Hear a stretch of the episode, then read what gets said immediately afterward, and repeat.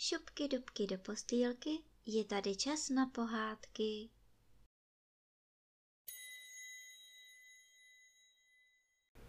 Dnes vám budu vyprávět pohádku z knížky Ferda Mravenec v mraveništi, kapitola devátá, o tom, jak nakonec všechny mravenčí krávy spokojeně chrupaly.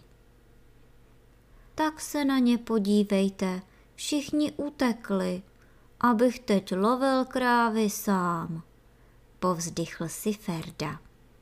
Ale nemyslete si, že nyní nevěděl kudy kam. Šel k růžovému keři a utrhl z něho větvičku mladého listí. Na růžové listí chodí totiž mšice k smrti rády. Ferda lístečky trochu rozemnul, aby se rozvoněly a sedl si s větvičkou na zem. Ba, trochu se za ní i schoval. Nebylo ho vůbec vidět, jen vůně listů bylo cítit. Za chvíli ji ovšem ucítili mšice. Co pak je to? Snad někdy nevaří oběd? Mšice dostali na jednou hlad.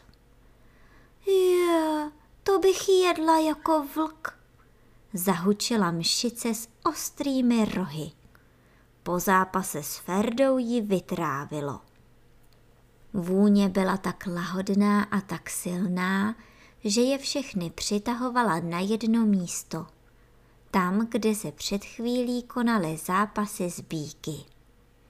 Nebyl tam teď ani jeden zápasník. Po mravencích ani potuchy, jen tam stál malý keříček báječně vonících lístečků. Honem na něj – Mšice s velikými tykadly se tlačila nejvíc. Několik svých kamarádek porazila na zem a vyšplhala se až na vrcholek keře. Brzy byla větvička plná mšic, že nebylo ani lístečku vidět. Všechny mšice byly tak zabrány do jídla, že vůbec nevěděli, co se s nimi děje. No a v té chvíli se Ferda opatrně pohnul. Nejprve posunul jednu nohu, pak druhou a jestli to nikdo mšicím neprozradí, nebudou ani vědět, že se s nimi dal Ferda na pochod. Ferda šel tak potichonku, jak jen mohl.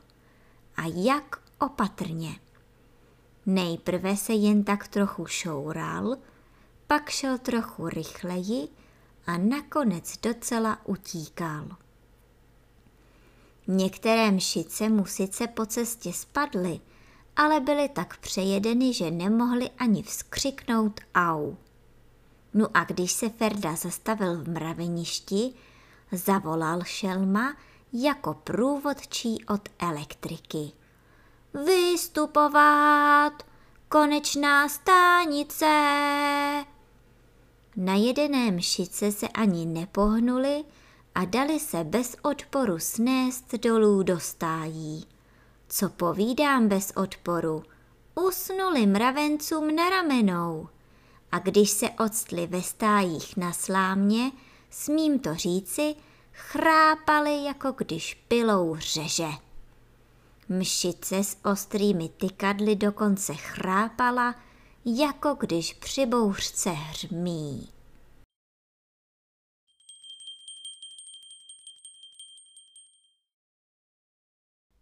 A teď už zavřete očička a krásně se vyspinkejte.